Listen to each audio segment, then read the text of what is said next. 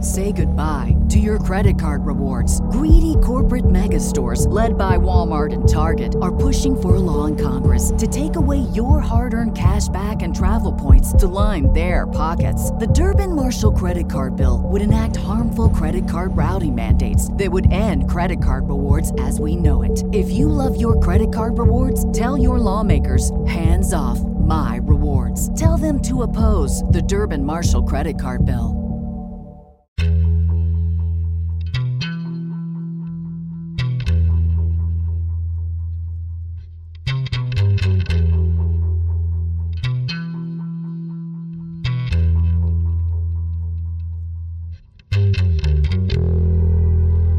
Hold hands and close your eyes. It's half past midnight, and you're listening to the Ghost Story Pass.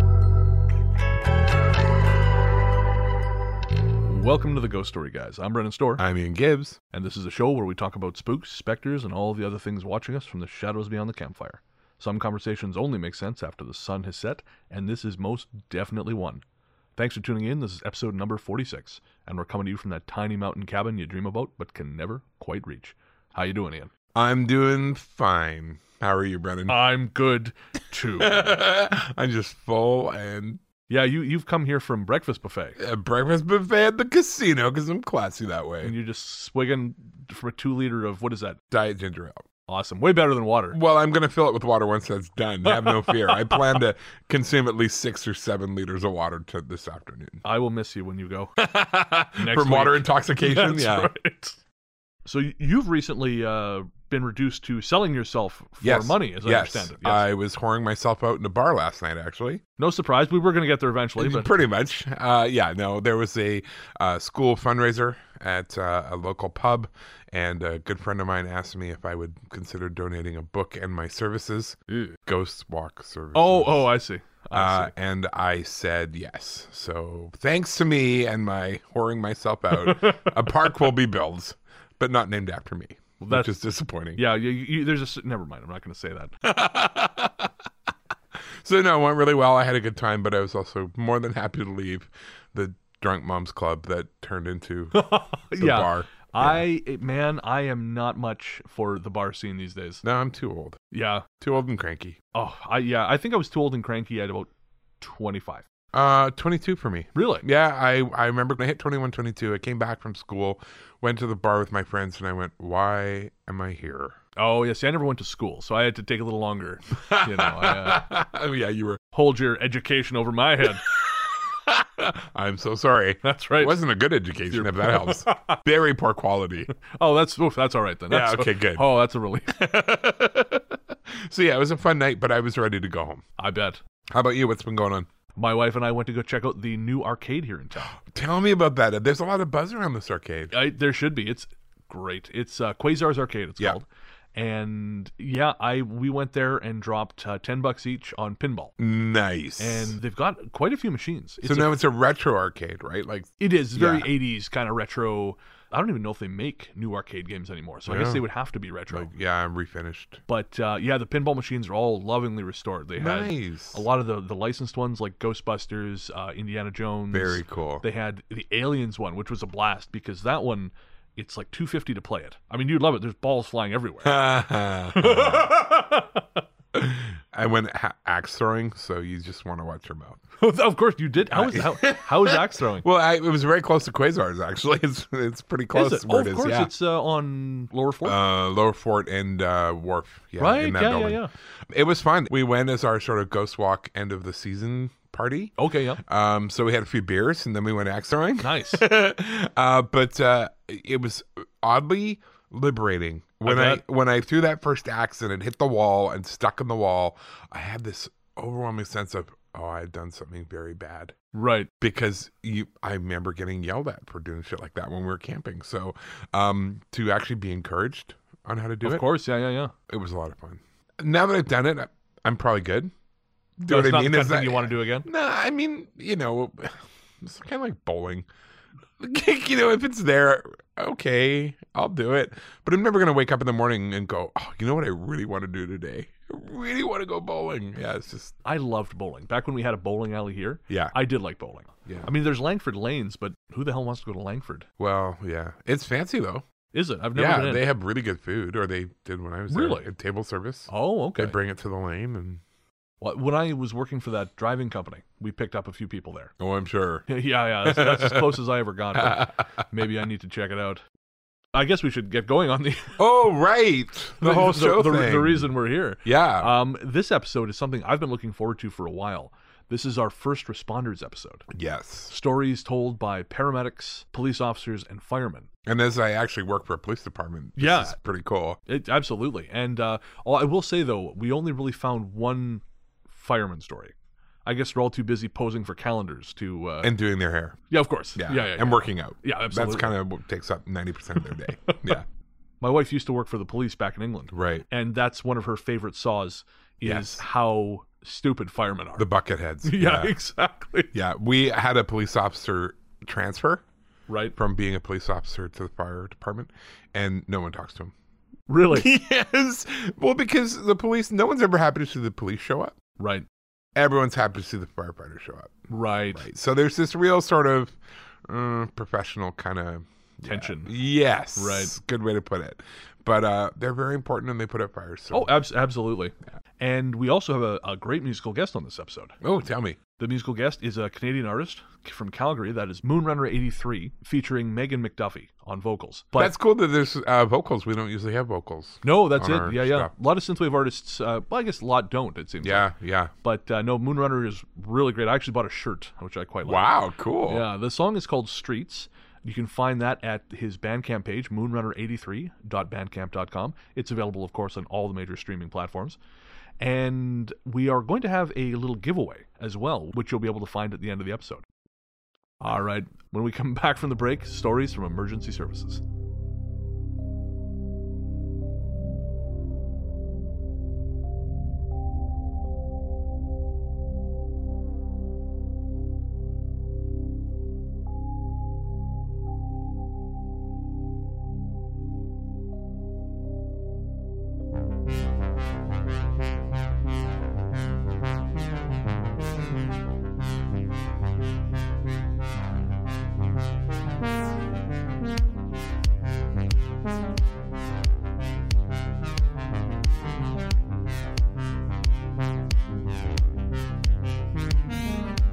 Clouds to the sky in muddy light.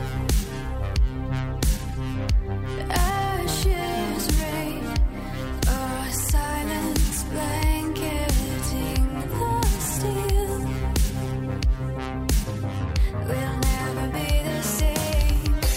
Wander the streets with all the ghosts. Remember how we used to be. Welcome back. As we said before the break, we've got some stories from first responders we're going to be sharing with you. And uh, Brennan's going to lead us off with the first one. I can do that. Good. The sketch. Back in the 1990s, I was still a cop and working in rural Nebraska. I distinctly remember patrolling town one winter when we had several abandoned homes in town. One house in particular seemed to have attracted the attention of copper thieves, so we were told to keep an eye on it. This one time I went to check on it, it was 7 p.m. Dark as hell outside because of the winter. Since the house was on a corner lot, I had a clear view of almost all the exterior as I drove around it, and everything was shut up tight. Two hours later, I drove past again, and the back door was wide open. That was new. I parked and approached the house on foot, but nothing else looked disturbed, and by that I mean there weren't even footprints in the snow. At that point, I called dispatch to explain the situation and asked them to send me a county sheriff for backup. Then I pulled my flashlight and shone it through the open door. The interior of the house was a mess. At some point, it had been gutted, the plaster walls torn down, debris strewn everywhere, and a thick, undisturbed layer of dust on top of everything. Since there were no footprints in either it or the snow, I rationalized the door must have blown open in the wind, and I relaxed some. I was just about to secure the door when, from upstairs, I heard a loud thump. Then the sound of children laughing. Dealing with delinquent kids is a pain in the ass part of my job, so I sighed. Knowing full well the dust was going to play hell with my allergies, I went into the house and loudly identified myself. The kids seemed to pay no notice, and their noises continued. Again, I shouted, Police department, come downstairs. Nothing. I radioed dispatch to tell them there were kids in the house and started to walk through the kitchen to the living room where the stairs were located. Two more times I heard something upstairs, but since I'd had no response, I started thinking maybe I had misheard the initial sounds and it was an animal up there. But, almost as if to correct me, I again heard the sound of children laughing. The thought hadn't occurred to me before, but it did then. You never want to hear the laughter of children when you're alone in a house at night. That's true. Yes, Even if you have kids. especially if you have kids. Pushing through the fear I felt building in my gut, I headed upstairs and all the noise stopped. The upstairs was relatively small. There was a hallway with one bedroom on the right and left, and one straight ahead at the end of the hall. As I got to the top of the steps, I heard a thump in the bedroom on the left. I carefully peeked around the door and found an empty room with a small pile of plaster and wood debris in the middle. No kidding. Sitting on top of the pile was a page, torn out of a child's book, with a picture of a police officer on it. The hair stood up on the back of my neck. I got out of that room, quickly cleared the others upstairs, and got the hell out of there. Oh my God. Oh, man. Not cool. You know, uh, this reminds me of the time that uh, I was in the living room. I've mentioned this before on the show. Nikki was asleep in bed. Right. And all of a sudden, from the bedroom, I heard a woman's laughter. Yeah. and I walked into the bed, the dark bedroom. Said, "Sweetie, you you all right?" Total silence, and then she laughed again in her sleep. Talk about a living nightmare. Yikes. Yeah, I oh, God, close the door, make the sign of the cross. She wakes up to me flicking holy water on her. But sometimes it is something weird. Like my friend Evan, who actually listens to the show, um, his wife was away. I told you this, didn't I? His wife was away, and they have a little boy who's uh, just over a year, and he was missing mom, Right. Oh, and was absolutely convinced mom was downstairs, and right. kept pointing and kept pointing, and Evan walked to the top of the stairs and said, "See, there's no one down there," and then he heard her voice as well. Yeah, I don't think I've heard that one. yeah, yeah. And it Yikes. took him almost an hour. And he had to go down there with his son to show him that no, mom's not down here. No one's down here. And half of him is sort of convincing his son there's no one there. And the other half of him is like, holy crap, this is not good. Do what you want to the kid, just don't hurt yeah, me. here, take him. so, oh, I understand that. Hearing other voices in the house. Oh, no. Hard not okay. pass. This next story is called The Invisible War. My dad spent his whole career as a copper and is a stereotypical straightforward bloke with it, who has little time for anything you might label as paranormal. That said, he describes one event from about 20 years ago that he can't explain. One late afternoon in autumn, he was patrolling with a colleague in Newbury when they were radioed and asked to check out reports of a fight on the rural outskirts of town. Apparently, the sounds of an altercation had been heard coming from a field, and locals were concerned, but hadn't been able to describe or give any more info. When they got to the field in question, my dad and his colleague hopped the fence and headed inwards, not immediately seeing or hearing anything. It was gloomy and a little misty at ground level, but apparently just about enough light was left in the day to see that there wasn't anyone about. They gave the field a sweep and were on their way back to the car when, as my dad describes it, suddenly, quote, all went mental, unquote. Shouting, screaming, the sounds of an almighty fight completely surrounded him, even though he was stood in a field completely empty apart from his colleague. He says three things in particular stick with him. First, that he wasn't scared at the time. Perhaps he would say that, just sort of confused. Secondly, the look on his colleague's face that basically said, You're hearing this too, right? After a short time, the sounds just stopped, and they made their way back to the car and called in to say nothing was going on. When pushed, he admits it felt like he was in the middle of something significant, and that he thinks he felt and not just heard the fighting around him. And with hindsight, he was more frightened after the event than at the time. He would never describe this as paranormal himself, but to me, this always sounded like a replay type event people talk about. And subsequently, learning about the Civil War history of the specific area in question backs this up for me. Now, th- this is a sad, uh, a sad example of my lack of knowledge about England. I did not realize there had been civil wars. Oh God, yeah. Yeah, I mean, I was aware of conflicts in Ireland. Cromwell, I the Roundheads. Oh yeah, big deal. Yeah. big deal. was- so apparently there were two battles of Newbury. Oh okay, One in 1643, and I can't remember when the other one was. I think it was the following year. okay. So it's entirely possible that they were hearing some kind of uh, either repeat or thin spot or, or some sort of uh, what's the word like? Like um, like the stone tape theory where it Yeah. is in part of the ground. It's funny because the British have such a funny um, relation to their own history. I remember being in England in a rural town in Suffolk, uh, and it was New Year's Eve. And we went to church because my grandparents rang bells and they wanted us to hear them. So we're at the church for the New Year's Eve service. And we're sitting there, and one of the ladies comes up and introduces herself. Oh, we're glad you're here. And this is a huge old stone church. It's freezing. But of course, they put um, heaters underneath the seats, so just that little, they don't even try and heat the church. They just want to keep you warm. Right. So I'm looking at the pews, and they're stone edged pews, Oh wow, and the faces. There's faces on the end of each one, and they're kind of marred. They look like they've been vandalized. And this lady comes over and starts talking. I said, "Oh, the faces are really interesting." And she said, "Yes, the man who did it was a stonemason, and as he was finishing up, he just had to finish the faces on the pews. He was doing the seven deadly sins on each of the pews all the way down the way and then repeating them. He said, but the, the village decided not to pay him what they'd promised they would pay him. So he made the seven deadly sins look exactly like the village council members. and I said, and what happened to them? And she goes, oh, that Cromwell. As if it had just happened. Happened last And week. Cromwell was some local deviant who went around. no, no, not the guy who in the 1600s was uh, trying to wipe Catholicism out of England. So it was really funny to have her say it that way, like she knew him and what a troublemaker. So well, I, I've been listening to. Uh, I'm still listening because it's a long book, and I don't have. I don't listen to audiobooks a bunch. Uh, God's Bankers by Gerald Posner. Oh, okay. It's about the Vatican Bank, the history of Yes, the Vatican Bank. yeah. I got to say, man, him wiping out Catholicism, not such a bad thing. I know it's pretty fucked up. I'm at the point now where they're they're helping the Nazis escape post World War II. yeah, Grotesque. yeah, I mean, I know. Oh, it's it's sick. I- the worst thing, I think, the thing that has infuriated me the most is that the rounding up of Rome's Jews happened in view of the Vatican. Yeah, But when asked what the worst moment of the war was, Pope Pius said it was when one of their churches was mistakenly bombed by the Allies. Just well, die. they made deals with everyone. Hitler, Mussolini, like Yeah. whoever, whatever they needed to do to make sure they held on to their wealth and power. It- that's exactly That's it. what They were they did. terrified of communism. Yeah. So Yeah. we'll just make a deal with any strongman Yes, dick Yeah. who comes along and can promise uh, power or promise safety, I guess. pretty awful. Oh man, I, know. was. I'm just makes me hot every time I read. I listen know. To it. I hear you. Because I, I, was raised Catholic, I know. and my grandmother, you know, used to guilt me into feeling bad about not going to church. Yeah. And I read this and I think you go to hell. yeah. You know. Turns out you were right not going to church. exactly. Yeah. Frozen. One winter night in Roanoke, Virginia, the city had seen some 18 inches of snowfall over a 24 hour period.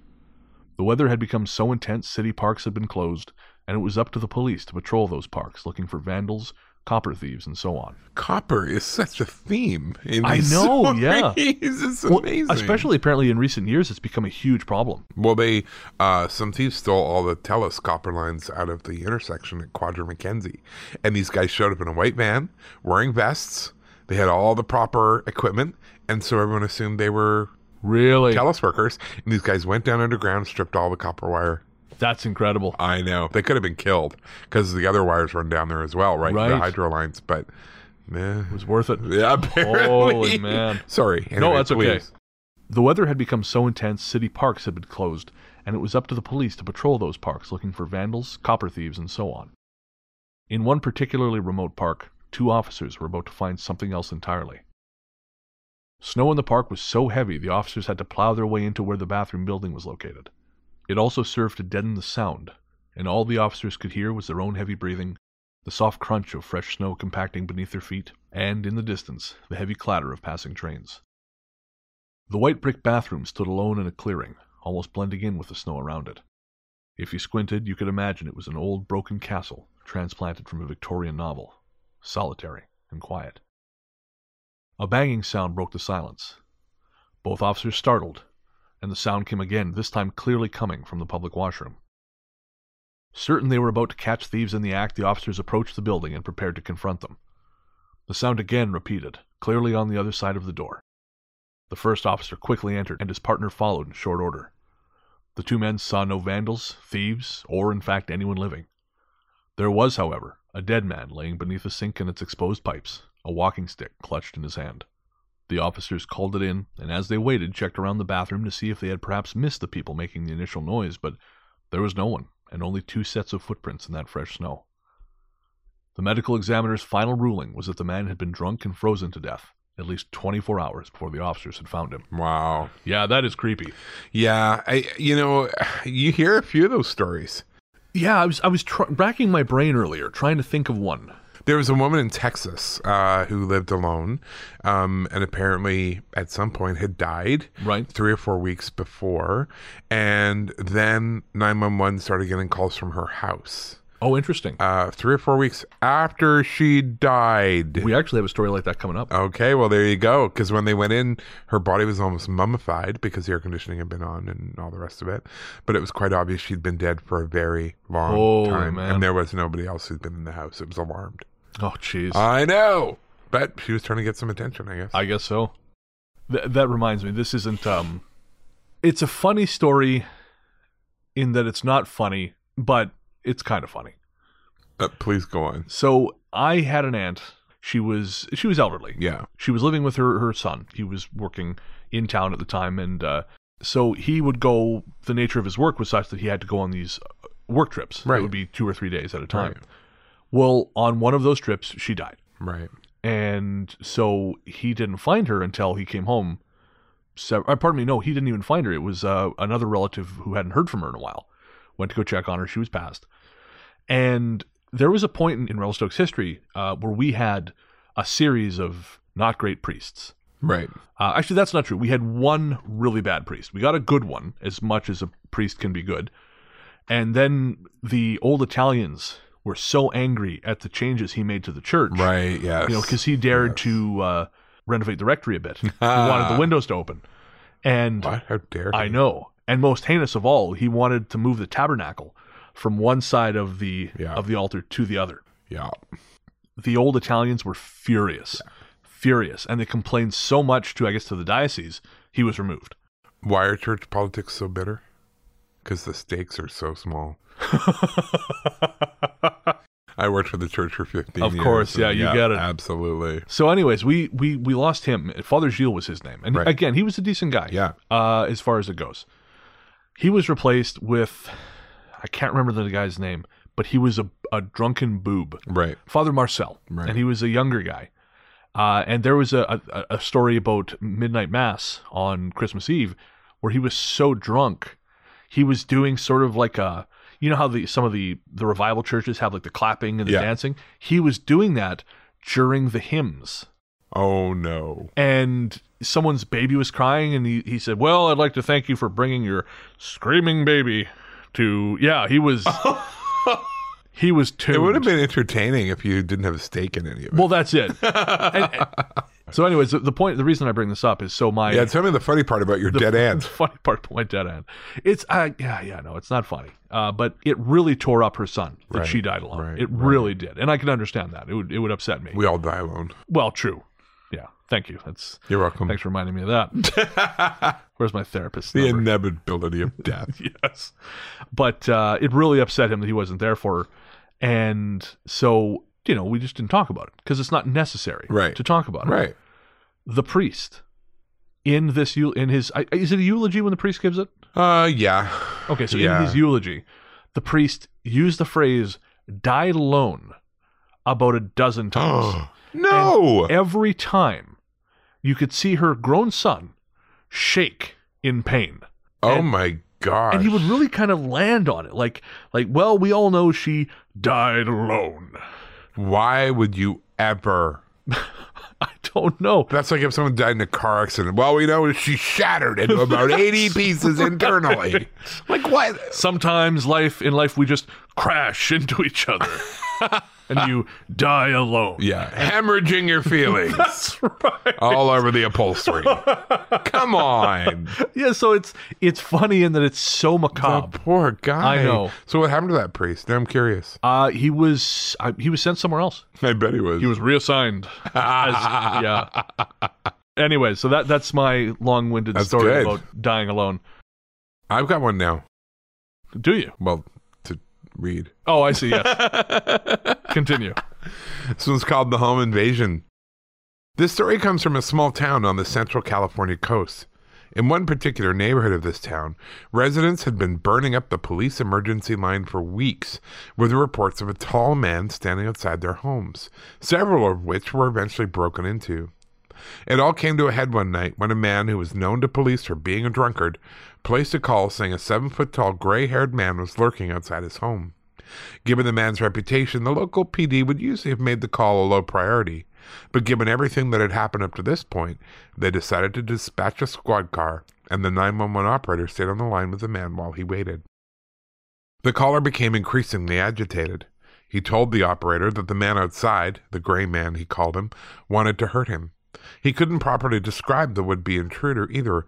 All he kept saying he was tall and slender, with a big head and large black eyes. The operator instructed the caller to lock himself in a room until the officers arrived, and just then a horrific buzzing noise came over the line. The buzzing increased in volume until the caller screamed and the line went dead.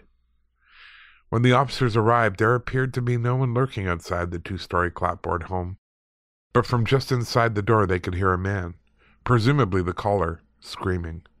They identified themselves and tried to force the door, but it wouldn't budge. One officer described it as it being like someone was holding it closed. Then the buzzing began again and the screaming got louder. Again and again, they tried to kick the door in, which they assumed had to be somehow fortified, until it finally splintered and they were able to get inside. The moment that happened, both the buzzing and the screaming stopped. Inside the house was a horror show blood on the walls and the floor, with strange bloody footprints leading everywhere. Immediately, the officers drew their firearms and began to search the home. A muffled noise overhead sent them towards the staircase, where they found more bloody prints and a slick crimson trail where something, most likely a body, had been dragged. Slowly ascending, they saw the trail led to a closed door. From behind it, they heard the same muffled noise from downstairs. It was a voice. The officers entered the room to find the homeowner bound and gagged. He was also covered in urine and blood, and according to the officers, thin cuts, as though he'd been attacked with a razor. The cuts traced around his eyes and seemed to outline certain organs, almost as though the attacker had been trying to mark out particular areas. He was also nearly mad with fear. The victim said the gray man had wanted to take him away and demanded to know why the police had taken hours to get there. The officers chalked this up to trauma and secured the rest of the home while waiting for backup and paramedics to arrive.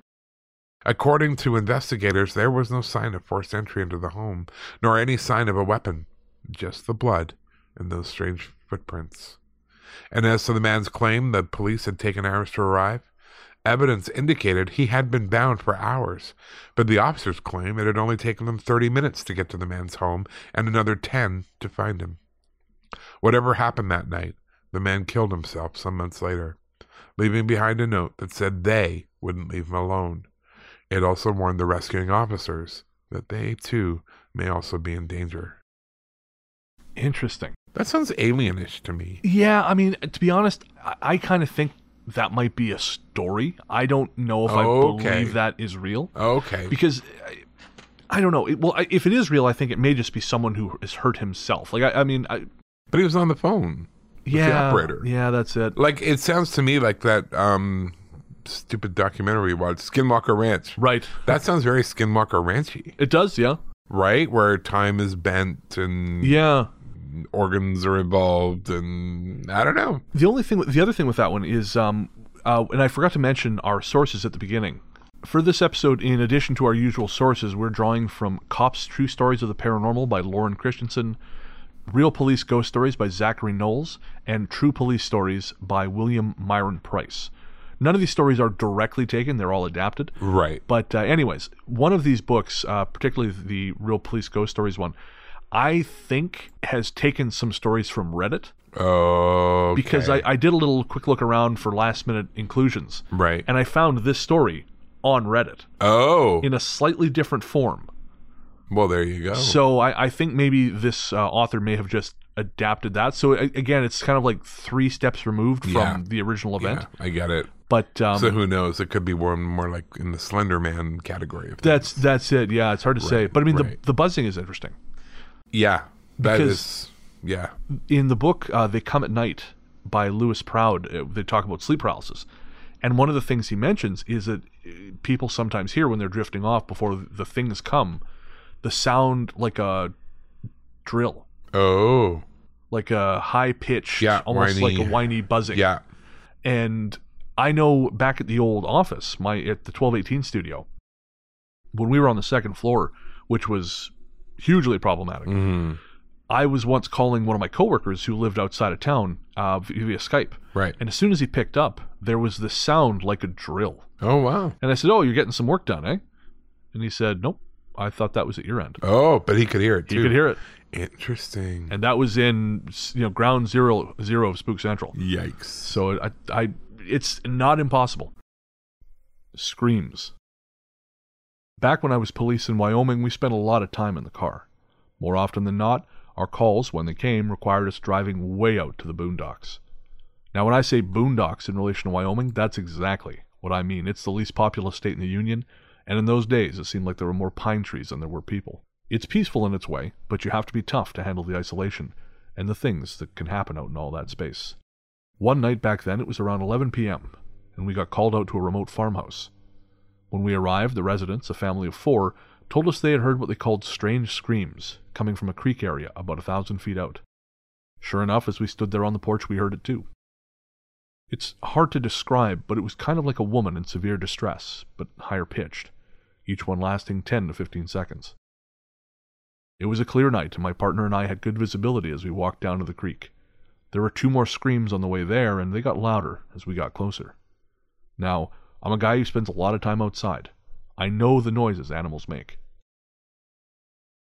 Hell, the red fox makes a sound that will keep you up at night, but this wasn't that.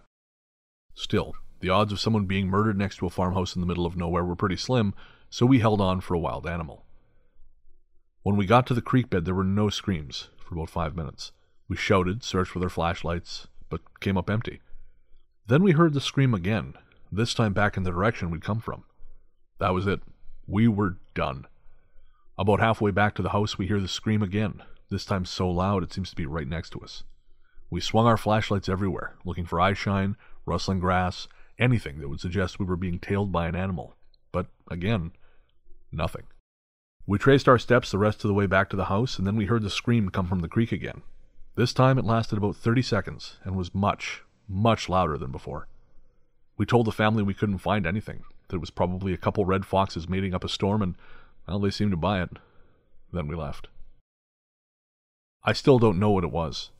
Again, as an avid outdoorsman, I know no animal makes a cry like that, especially one that can move stealthily without being spotted by flashlights. There was something else that bothered me, too. During summer in Wyoming, there's always some type of ambient animal sound frogs croaking, crickets chirping, owls hooting, coyotes howling, so on. But on that night, there was nothing until the screams had stopped and we were leaving.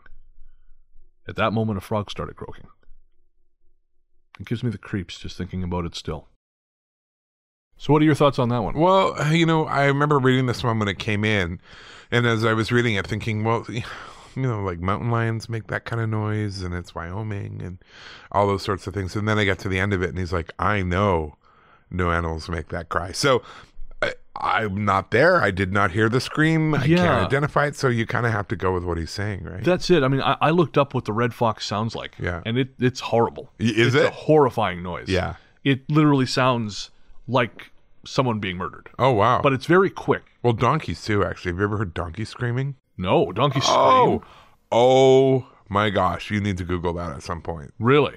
I got warned. I stayed in a farm on Pender Island one time, Right? and I was in a guest house in the field, and they're like, "Just so you know, in the morning, no one's being killed. It's the donkeys." uh, And I'm like, "Oh, it can't be that bad. They're donkeys." He, you know, like, no, they Scream. Why do they scream? What's going on? Uh, like a good morning call. I Good lord. It's Okay, terrible. well, I'm, I'm going to look this up. yeah, Google it. Oh my god. That is a truly horrific noise. I told you. oh, I never would have guessed that. no. No. Oh, wow. Yeah. I mean, it, it's still, it's it's awful, but it doesn't sound like someone being murdered. No, no, not at all. It's just awful. I mean, I don't know. I kind of feel like it'd be a good name for a book when the donkey screams. When the donkey screams. Very Uh-huh. kind of silence of the lambsy. but not. But not. Yeah, yeah, yeah. More loud and more Shrek jokes would be. That's appropriate. right. I know what's making the donkey scream. Oh. Well, the dragon was. I always wondered about that. That's so weird. yeah. Yeah. Moving on. A call. Three years ago, our elderly next door neighbor died suddenly in her house. She wasn't found for five days. Fast forward to last summer, my neighbor's house had stayed empty since her death, and we didn't think much of it. I was sitting in my house watching a movie, and all of a sudden, about eight police cars appeared, sirens blaring and their light bars sweeping across the neighborhood. Some of them parked in my driveway, so I went outside to see what was up. Yeah, I wouldn't be doing that. Yeah, no. Eight police cars show up, guns drawn. I'm staying in. Stay inside. One of the officers went through some quick formalities. They asked if I'd seen anything strange in the last little while. I told him I hadn't, and hesitantly asked what was going on. He said that 911 had received a call from my neighbor's house, and when the operator picked up, the line went dead. I decided to stay at a friend's house that night. So someone so someone called 911 from the dead woman's house. Yeah, and it was Yeah. empty. Had been empty. Jesus. Yeah, and not uncommon. That's what you're saying. Yeah, Yeah, I just not that's a uncommon. crazy thing. It is. It kind of reminds me of something that happened. I've probably mentioned this on the show before. I was out walking with a friend one night, and we stopped in front of St. Anne's Academy. Oh, which is yeah. this huge. So is it like mission style building? Yeah, it's massive. amidst these grounds, it's said to be very haunted. oh, it is. Yeah, And uh, across the street from the apartment buildings we've talked about before, St. Joseph's. St. the Joseph's, hospital. which are very haunted. Yeah, and St. Anne's is in my book, Victoria's Most Haunted. I forgot about that, of course. Yeah, yeah, yeah.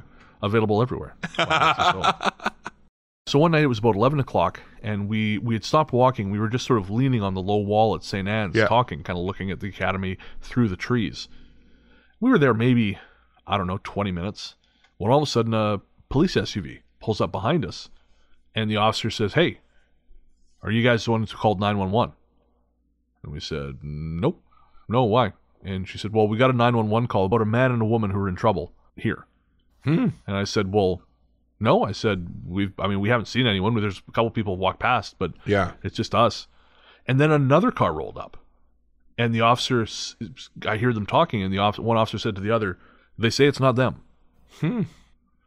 And then they just kept rolling.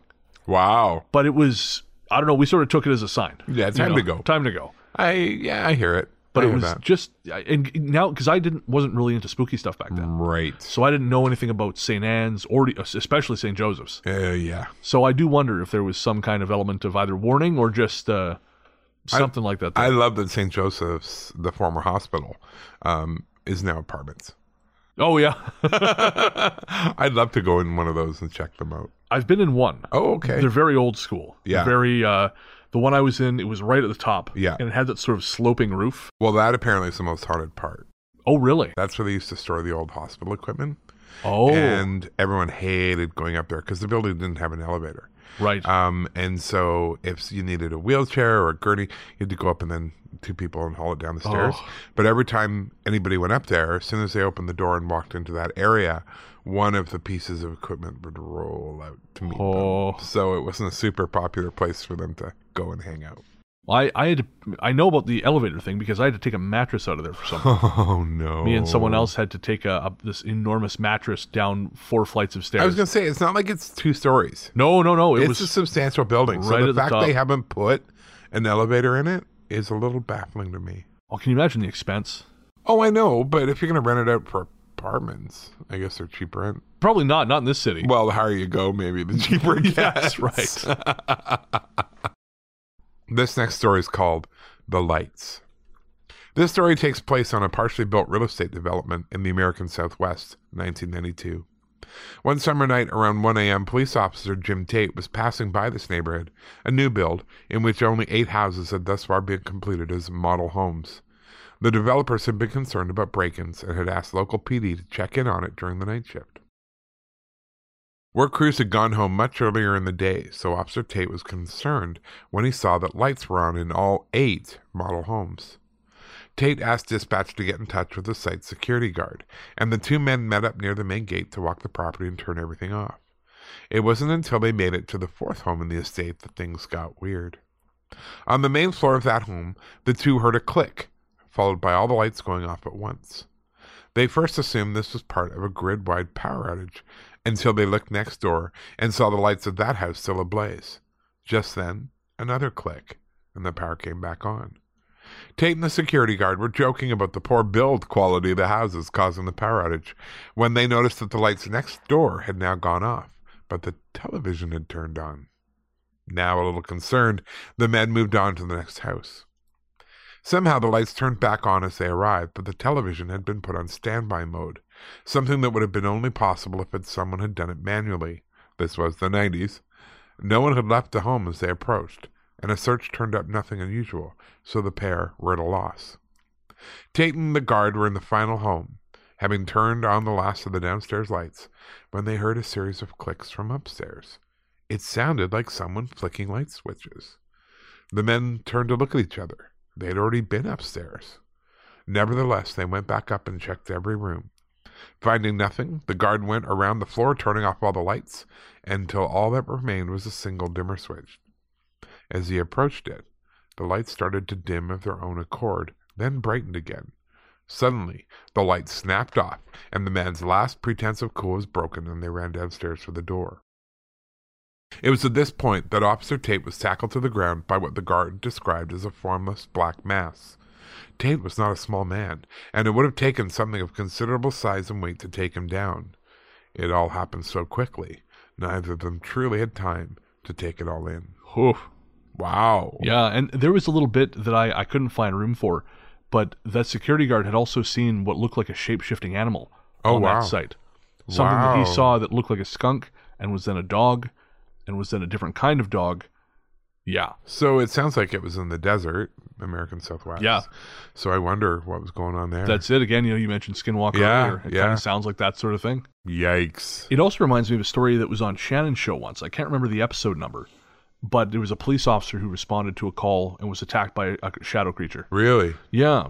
So it's it's not uh, not unheard of, which is Mm, And not cool. no man. I tell you, it's bad enough you got to face down dudes with guns. Never mind fucking shadows. Shameless black masses. Yeah, that's right. The Skeptical Fireman. The firehouse where I work has had a few different strange things happen over the years.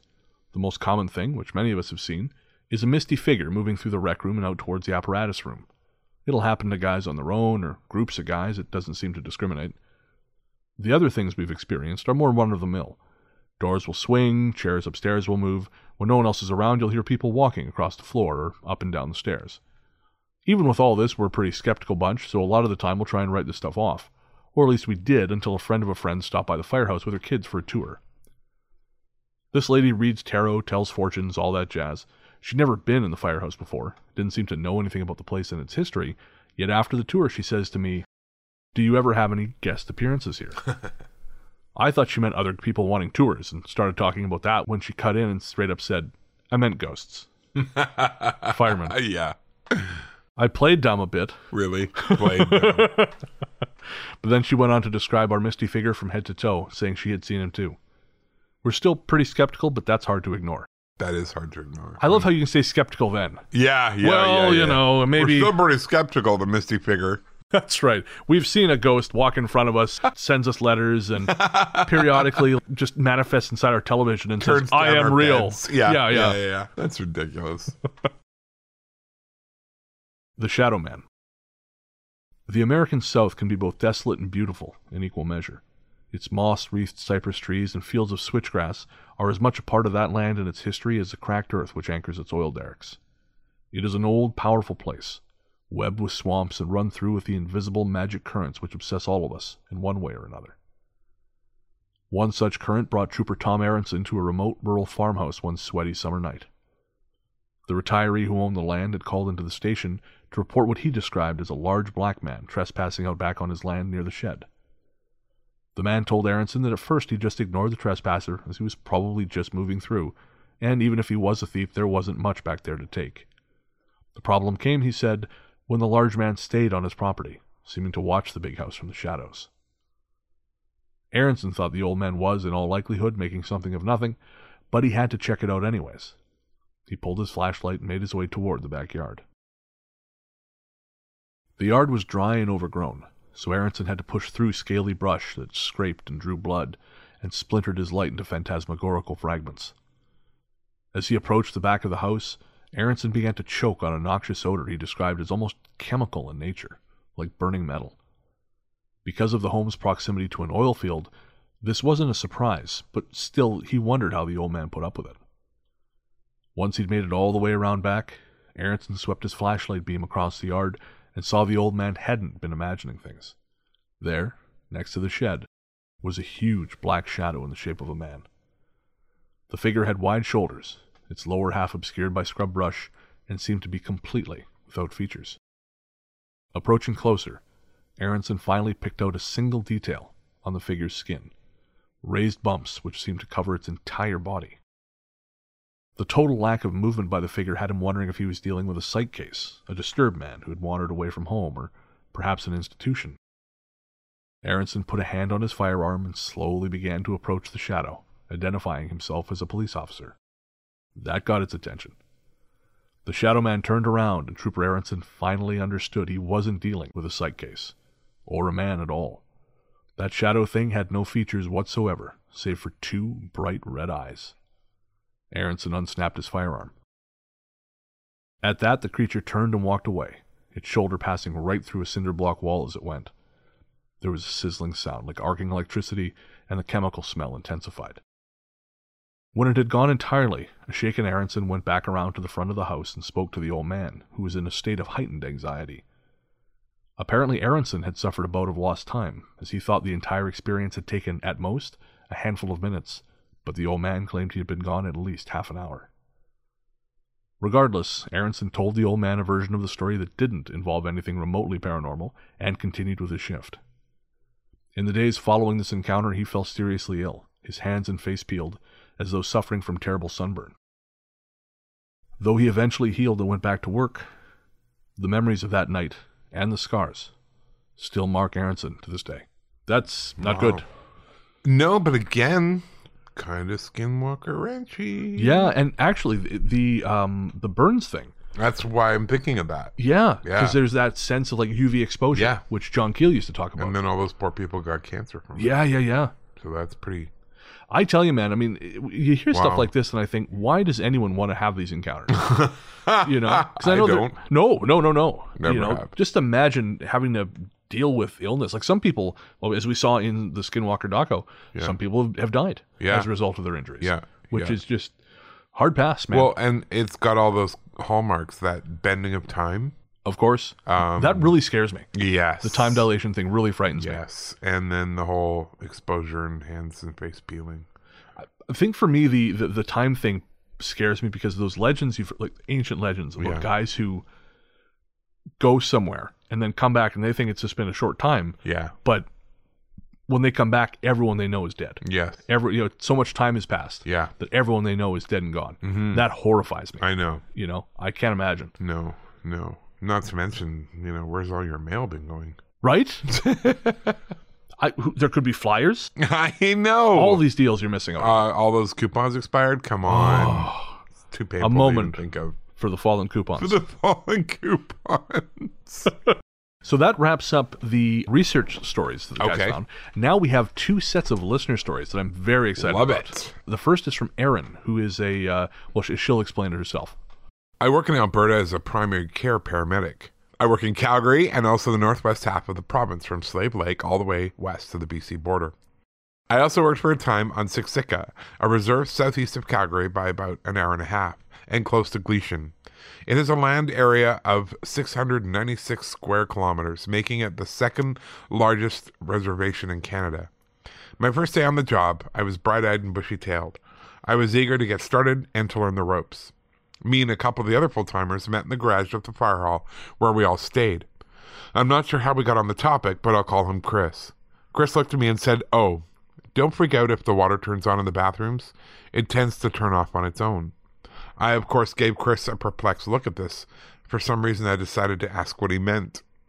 Chris then informed me that the showers and taps in the fire hall had a tendency to turn on and off when no one was using them. He didn't seem freaked out. He just seemed to accept the oddity long ago. He then went on to inform me that the fire hall was built on the path of the First Nations people where they traversed before winter to get to safer and warmer grounds before the snow set in. He informed me that people had died on this trip often, or from what he'd been told. I couldn't find any information to prove this, however. Standing at the doors of the garage, Chris then pointed to the old brick building across the field. If I wasn't freaked out already, I was by now. My thoughts were no longer on the calls I would be running. Chris explained to me that that brick building was the old Sun Community College, which used to be a residential school. Chris informed me that sometimes at night when the college was cleared out, you could see children waving from the windows. Oh, Not okay. yikes. Time passed and I put those thoughts out of my mind. One night we'd gotten a late call. We'd come back from a medical call around 3 a.m. I was the only female at the station this tour. We worked 48 hours. Our sleeping quarters, living area, was in the basement of the fire hall. I walked down the hallway to use the bathroom. I stopped outside the girls' bathroom. That's when I heard the shower running. I hadn't left it on before leaving for the call. I stood there staring at the door. Chris came down after finishing his paperwork and had to walk past me to get to the kitchen. He shot me a look, and I informed him that the shower was running and I wanted to know if anyone else was here. He simply gave me a look. Don't worry, it should turn off soon. I know that Chris couldn't have gotten past me, run down, and turned the shower on before I got there. Suffice to say, I didn't brush my teeth before bed that night because that was a giant nope. After this, I would announce my entry into the bathroom. Hey, I'm just here to brush my teeth, pee, shower. I felt stupid, but for some reason it just made me feel better. I'm glad the water never turned on when I was in there. As for the brick building across the field when we were outside, I often felt like I was being watched. Sometimes at night, I could see the lights in the windows of the building. They'd be on one second and off the next. Wow. That is creepy. That is creepy. And Aaron, I, I understand because I when I was house sitting for Ian earlier this year, I would walk in because his apartment is very haunted. I would walk in and say the same thing. I'm just here to feed the fish, uh, f- water the plants, Yeah. and then I'm out of here. Yeah. Don't don't worry, I'm not going to stick around. No. Sometimes it just feels like you need to do that. Interesting. Recently, I was working in McLennan in northern Alberta. At this particular station, we don't sleep in the fire hall. That must be a relief. yeah. Across the parking lot, still attached to the working hospital, is an abandoned hospital wing. Oops, spoke too soon. I was going to say this is not an spoke improvement. too soon. The wing used to be used for long-term care patients. They decided it would cost too much to renovate it, so four of the rooms have been converted for use by EMS. Creepy, right? yes. Yes. I slept the first night fine. Second night, I had a hard time staying asleep, waking up at random and tossing and turning. The third night, something woke me up from my dead sleep in the middle of the night. I was awake, and my heart was pounding. I kept my eyes closed, trying to force myself to calm down to go back to sleep. That's when I heard it. It was like a deep, growling voice, but it was if static was overlaid it. The voice was quick, and I couldn't make out words, but it sounded angry. I instantly shut out the noise, told myself and whatever it was I didn't hear it, and then I stayed one more night in that room and nothing happened. The next day, I picked up a gentleman on a call, and he informed me that he used to work in the hospital, as well as the long term care wing which I was currently staying in. In an, e, in an uneasy voice, I asked him if it was haunted. The patient laughed at my unease, but didn't give me a definitive answer. What a dick. oh no! Dude, dude, I would just here. Here's some more. You go to sleep forever now. Have some Smart ass. morphine. sleep, sleep. You know what though? I mean, abandoned wing of a hospital. It's Oh, haunted. Yeah, hundred percent. Just give it. I think the abandoned wing of any building, because that much empty space, you- Yeah. you, know, you're going to have things just cluster there because there's nothing else around. No, I they can agree. be left alone. I agree. Yeah. And in a hospital, Jesus, oh. Yeah. They don't even need to be abandoned to be haunted. that's exactly it. I feel like um, what's interesting is that deep growling voice was static laid over it. That's very similar to those stories we were sent by that fellow uh, who asked us not to name him. Yeah. That's right. he had the same thing. He had- was just drifting off to sleep, and he had an angry voice in his ear. Yeah. After he'd been trying to sort of probe what was happening in his apartment. That's right. That's really interesting. yeah. So it's fascinating that it's more than Hmm. Thank one you, person. Aaron, for Yes. those. thank you That's very much. Amazing. And our final story today comes from Hannah, and Hannah is the fiance of our researcher Luke. Yeah. Hannah works as uh, I guess it's nine nine nine, Yeah. in England. Dispatcher, Yeah, yeah. yeah. which if you don't know is the equivalent of a nine one one dispatcher. But easier to dial. Yes. the first story is from a call I took about a year ago. It was from a young sounding male, and when I asked what happened, he said he needed help. Okay, so why do you need help? I asked. The response I got was not the one I was expecting. My dead daughter won't leave me alone. Oh, no. Yeah. So I treated this the best I could, triaged him, and stayed on the line with this guy until an ambulance crew got to him. Throughout my time on the phone to him, he told me his daughter had died as a baby and was now five years old and would follow him around, poke her head around doors, and play hide and seek with him. The strangest part was he sounded completely calm throughout, and I believed he, that he 100% believed what he was telling me he was seeing, though we can argue over the cause of him seeing it. When the crew eventually arrived, I heard the guide say, Can't you see her? She's right there. She's waving at you. And I've never hung up quicker at the end of a call. That's sad. I mean, 'cause, Yeah. I mean, it sounds like, A little mental. yeah, health. mental illness. But that is sad. And for him to have been tortured or self tortured for the last five years. Oh, Oh, I can't just- even imagine. It's like a prison Yeah. because you're the only one who knows. Yeah. Oh, God. Yeah. Yeah. And there's one more. So the second call I didn't take, but I've listened to the tapes and talked to those involved and can 100% vouch for it. We got a call a few weeks ago at about 1:30 a.m. from a male, literally gasping for breath like he's about to stop breathing. He can't give an address more than a general area, not appearing to know where he is. We get police and ambulance looking in the area and ask him to find the address somehow. The call taker is asking him to find someone, look for a street name and bang on doors, which we can hear him doing. After about 16 minutes, you can no longer hear him gasp, and for a second or two, the line is silent.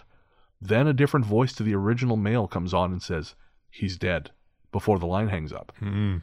Like this voice has a different tone, is creepier and raspy, a contrast to the young male caller's tones.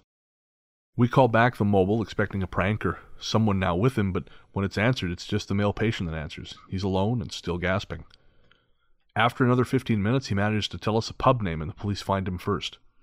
We asked police if he had been assaulted, as that was briefly mentioned at the start of the call, and they say they don't know, but he's definitely struggling to breathe. Ambulance crews arrive on scene, and the patient is acting very strange, looking behind him and in mirrors constantly. The crew nip into the back of the ambulance to grab something, and when they come out, he has completely disappeared without a trace. They cannot explain where he went and how he was completely gone so quickly. Wow. That gives me chills.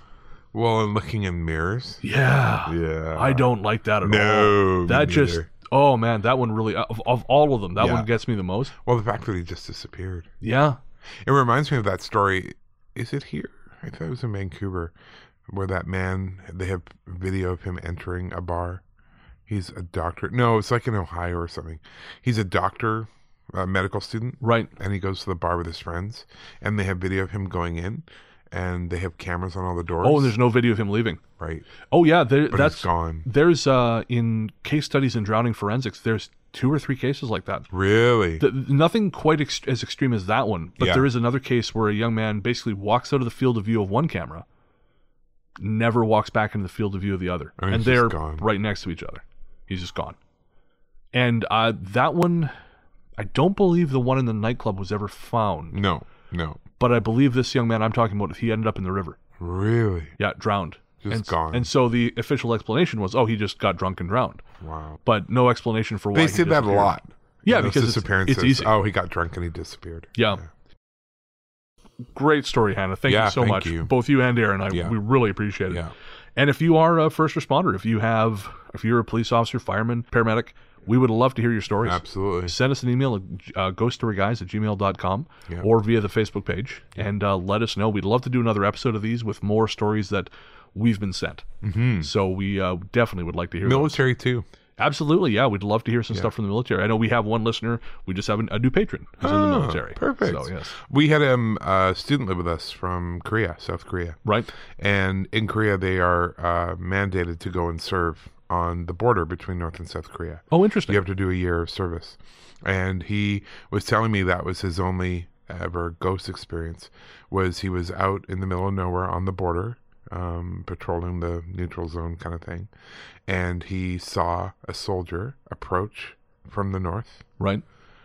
crossed through the demilitarized zone and walked towards him And he was like, well, What do I do? Like, this protocol, you got to call it in, you got to do all this. So he thought he would talk to the guy before he called it in Right. and just uh, the guy was about 10 feet away from him and uh, he'd put his hand up like a high kind of gesture and the figure put his hand up and waved high and then just disappeared alone at night in the middle of the night Oh. and it's not uncommon because hundreds of people have been killed Of course. trying to escape and so he said it was probably a soldier who tried to defect and Unbelievable. yeah That is, yeah. yeah he asked for another assignment after No kidding. he goes i want to be with somebody else Send me somewhere else. Anywhere else is better than this. so i'm sure the military has plenty of their own weird stories Oh, I, I'm sure. All right, so that's going to do it for first responder stories. When we come back from the break, some patron shout outs and our sticker giveaway. It's torn like you and me. Shadows echo amongst the weeds.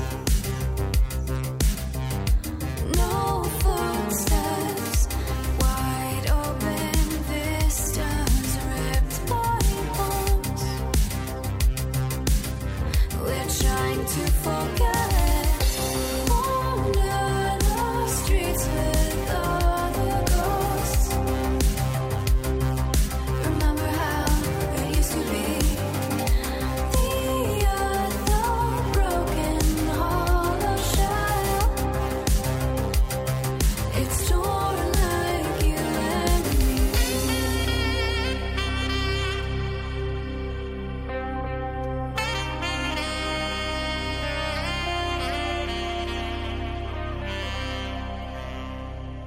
Welcome back. As always, we'd like to thank our researchers Luke Greensmith and Anthony Germain for their work on this episode. Yep. And uh, we'd also like to thank our new patrons. Yay! Of course, we'd like to thank all our patrons, but we'd especially like to thank our new ones Victoria Reagan, Emily Clausen, Elisa Merlino, Doug McDonald, Christopher Kuhns, Paula Ryan. Torstenson, Okay, well, it came up quick and I was panicked. Paula Torta. See, I can't do it. That's okay. Sorry, Paula. Deidre Atwood. and that's good. That's great. Thank you Yeah, yay! so much, everyone. You you help us keep the lights on. You help Yeah. us uh, pay for the studio, pay for all our gear, and but you make our lives so much better. Mm. Oh, absolutely. Cannot tell you how much we appreciate it. Yeah. Before we move on, I thought I'd say we uh, we had a disagreement uh, on episode 45 about whether a certain patron's name was pronounced one way or another. Uh, it was Jennifer Milne. There you go. I, I th- I was wrong, wow. and Jennifer uh, Everyone, please just stop. cruelly wrote in. Rewind this a little bit. No, don't do that. Play that again. Ooh. I was wrong. It's Brennan. the only time you're ever going to hear it, so enjoy it. it's only because I knew that name I was telling Brennan that I knew someone with that last name in Alberta growing up, and he was a horrible person. So Yeah. I'm sorry. I wish I had a better story for you, but I did indeed know that last name. Well, Uh, at least his, at least he was worth something. in the Ju- end. sure. Yeah. He benefited me winning an argument with you. There we go. it's no small thing. Speaking of Patreon, uh, we've decided after a few people have asked to open up a twenty dollar level. We have. Part of the reason we've done this is uh, well, one, people have asked. And Yeah. Two, we got these really great Ghost Force postcard magnets We did. that are super cool. I love the whole Ghost Wars thing. It's oh, It's we just so love it. fun. Designed by Catherine Holmes, Yeah. uh, who's from here in Victoria. Yeah. they're great. They're five and a quarter inches by or five and a half inches by four and a quarter inches. yeah, they're not tiny. no, they're not tiny. They're substantial magnets. great fridge magnets. Yeah. And so we've decided to open the twenty dollar tier, and the reward for that will be the additional rewards because Yeah. Oh, you will get the All the other all of the other rewards, which you can find at patreon.com slash Yeah. ghost story guys. You will also get the postcard size Ghost Force magnet. You will get three postcards of m- various night shots, and I'm go- there will be several available, so everyone will get slightly different variations. Yeah. And and this is a big one because it took some it took some convincing. you will get a digital download of Ian's 1995 bestseller Christian country album Aware of Wonder, Wow. recorded by a then 22-year-old idealistic young Ian Gibbs Very idealistic. in the heart of Alberta, in no, New Brunswick. the heart of New Brunswick.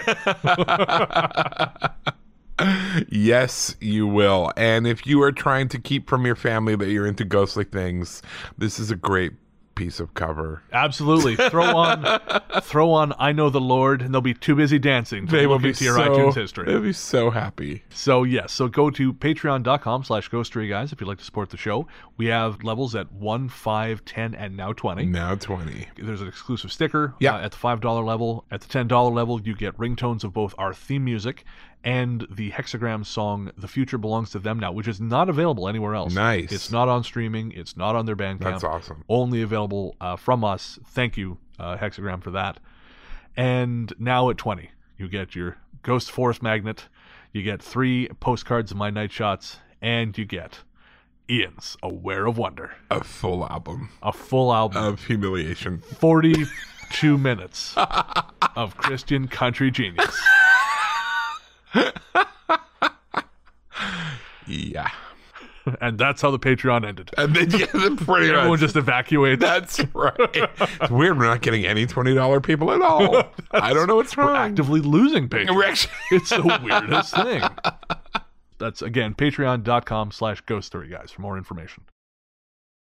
So now we're going to take a moment for some listener mail. Our courteous and efficient staff is on call 24 hours a day to serve all your supernatural elimination needs. We're ready to believe you. First, you you actually had some in-person feedback. Yes. My good friend Robin told me that on the last bonus episode that my language is a bit too salty.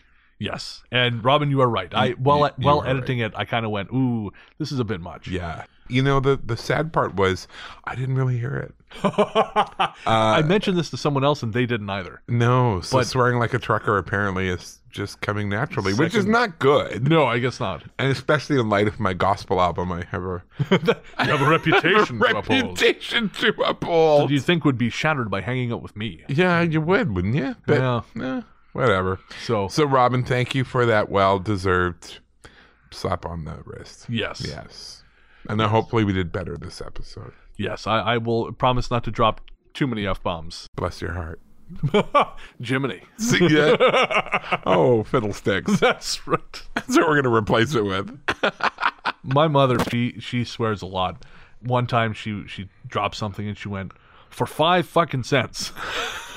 nope, nope, that's Still swear, Mom. Still swear. For five cents is what you're supposed to say. I don't know that I've ever heard my mother use the F word. Really? Really. She's very British, and I have never heard her use the F word. Oh no, mine drinks, smokes, and swears, and Oh, not mine. No, no. nice Baptist lady wouldn't do that kind of thing. we come from different backgrounds. you and Oh. We I. do, Yes. but that's why this works. Absolutely. Uh, we had an email from Melanie. She was just commenting on some of our patron content. Uh, that's another bonus thing, actually. We do what we call, or we're going to start calling, water cooler. The water episodes, cooler, yeah. Where Ian and I talk about the movies and TV we've been watching, books we've been reading, Food we've been eating. food we've been eating. so you can uh, again, that's that's all part of it. Thank you for writing in, Mel. We had an email from Cynthia. She was letting us know that she hadn't been able to make it out to Ian's Halloween ghost walk as she had intended to. Well, a lot of other- other people did, so it's okay. Yeah, it was. Uh, thank you, Cynthia. Uh, we also had an email from Jackie. She's rocking a uh, Ghost Story Guys. I guess that's a is that a baseball shirt? the baseball shirt. Yeah. Nice. And the uh, her patron sticker. It's on her Yeti cooler. That's pretty Love sweet, it. Jackie. Yeah. Thank you so much. And if you want to pick up some Ghost Story Guys merch, go to our website at ghoststoryguys.com. You'll find links to our Redbubble and Threadless stores. Travis has been sending us recipes, which is amazing. Thank you so much. Absolutely. We love it. Uh, we will definitely try and make some of these. Uh, now that it's cooler outside, I'm a little more inclined to fire up Cook. the oven. And, yeah, yeah, yeah. Yeah, we've got back home. We've got a couple pork roasts, uh, or sorry, Nice. pork tenderloins Nice. going right now. We're gonna make pulled pork. Perfect. So good. I bought, a, I Perfect. bought a crock pot used for 15 bucks. This is this is like what I do. I buy s- cheap stuff. You were the inspiration for this, actually, because I bought a brand new one for $100. Yeah. And it didn't work. Oh. It literally stopped working 40 minutes into the first time we used it. Not okay. So I brought it back, got a full refund, and then I remembered, Jesus, Ian gets all these great things on used Victoria Yeah, yeah, yeah, or yeah. garage, Garage sale, yeah. and boom, picked it up used. nice. Works great. I got like a eighty dollar waffle maker on there for ten bucks. That's amazing. and I think it's been used twice. yeah. Like you just can't go wrong. No, man. We had an email from Michaela, who's one of the students who saw my one of my talks at the high school in Revelstoke. Oh, she's sending a therapist bill. Or... Like, you- yeah, what you'd expect. Ha- it hasn't happened yet. nice. Uh, but she was asking for a um, list of recommended books. She wanted to start researching the paranormal. Very cool. And it sort of got me thinking maybe we should have a reading list. Yeah. And I know someone had- Endorsed books. Yeah, g- books we recommend. So I, I know someone had offered to help us out with that, and I think I'm going to reach out to them Good. and see if they will give us Remember a who hand. it was? Yes, Oh, good. I won't say it on the air just in case they're not interested. but, uh, We're humiliating them. yeah, yeah, yeah. But I will. I'm going to get in touch. I love that idea. the last bit of listener mail we're going to uh, read today comes from Catherine, and uh, Catherine says uh, she loves our show. Thank you so much. Yay. Uh, she says, I can't listen to it at work anymore because I literally laugh out loud and not in a dainty, girlish giggle. she had a number of other very complimentary things to say, which makes me uncomfortable to read. So I'm just going to say thank you.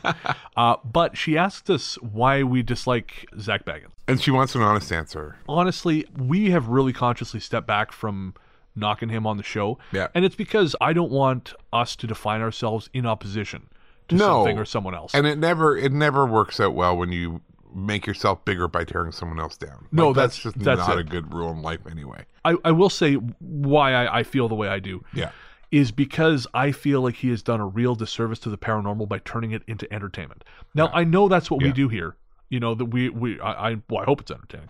We, we all do that to a Yeah. degree. That's why we're in this industry at all. But I feel like he has sensationalized the paranormal and turned it into a show. And I think in doing so, he has bent it out of its natural shape, and it has become something it was never meant to be. It it makes people afraid.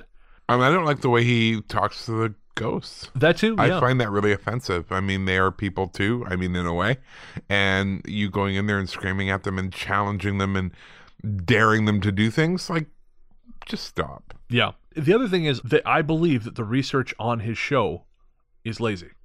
Right. Now I never listened to his show or wa- never watched the show much, but when I we did. yeah, there you go. Yeah, you watched a lot of them. But when we did episode, I think it's fourteen, uh, thirteen or fourteen. I think it's thirteen of the haunted island of Doctor Killjoy, Yes. and we did the island of Povelia. Yes. And I watched the Ghost Adventures episode on that, and they parroted the story about Povelia that it's a gateway to hell, that half the island is made up of the ashes of the burned dead Yeah. and then they went about having their paranormal experiences there.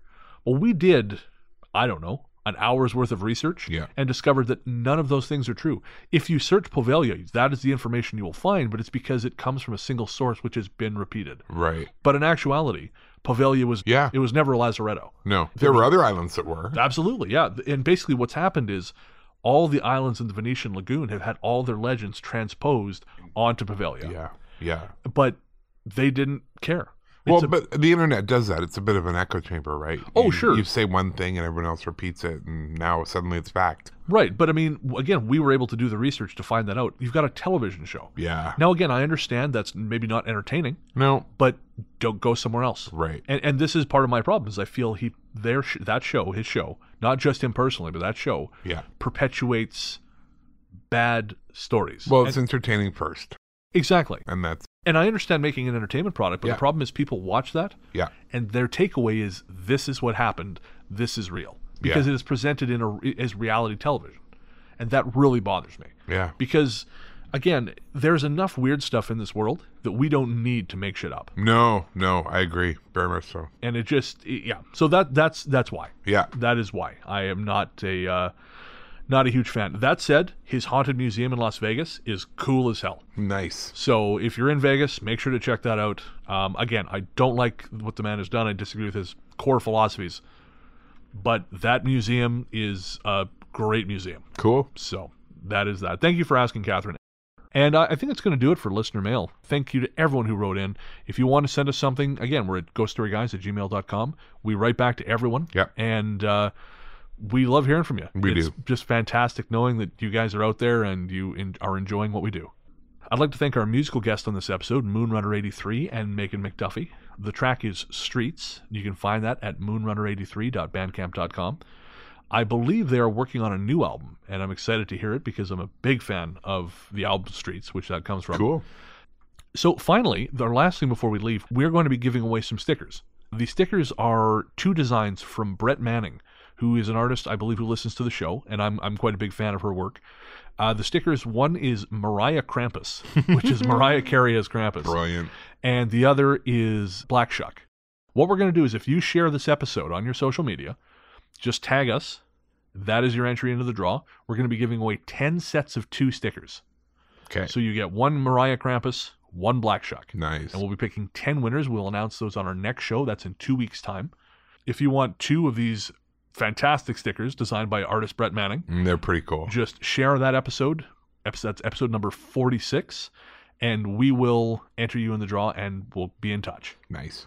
If you want to find more of her work, go to brettisagirl.com. That's Brett with two T's. And there are links to her Etsy shop and her photography and all those things. I love her website. It's very cool. Yeah. Yeah. I guess that's going to do it. Uh, do we have anything coming up? I don't think so. No. I mean, if you want to hear more of my voice, I do a weekly music show, Largely and the Truth. who wouldn't? Who wouldn't? Uh, it's uh, Wednesdays at 8 p.m. Pacific on 92.5 Stoke FM or via the web at stokefm.com. And that's just, yeah, that's an hour worth uh, me talking and about 45 minutes worth of music. So- I'm still doing the odd ghost walk, but things have definitely settled down because they're only on weekends now.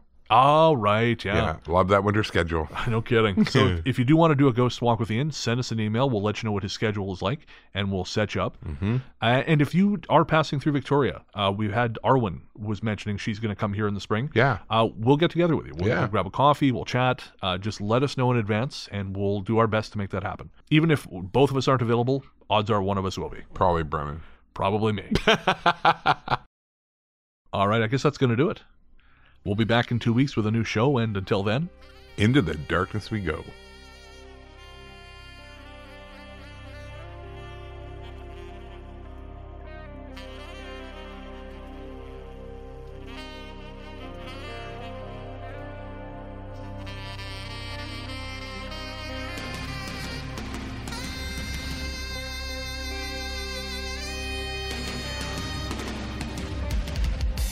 Clouds to the sky in muddy light. Ashes rain, a silence blanketing the steel. We'll never be the same. Wander the streets with all the ghosts. Remember how it used to be. The other broken, all our shadows. It's torn like you and me. Wander the streets with all the ghosts. Remember how it used to be. The other broken, all our shadows. It's torn like you and me.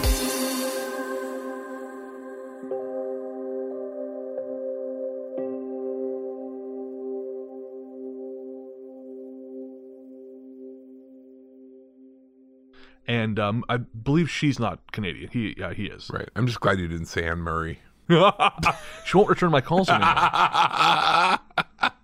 How did you get my number? I'm afraid. That's all I ever hear from Anne. She's a lousy friend. no kidding. Can I win it? Oh. Well, you didn't tell me about it, so I kind of don't know I, about it I either. did tell you about it. Did you? Yeah. What was it? This is stickers. Damn it, you did. yeah, Been a busy week. fair enough. Oh, that's gonna come through. Clack clack clack clack clack clack clack clack. Oh my god, a tap dancing bear, run!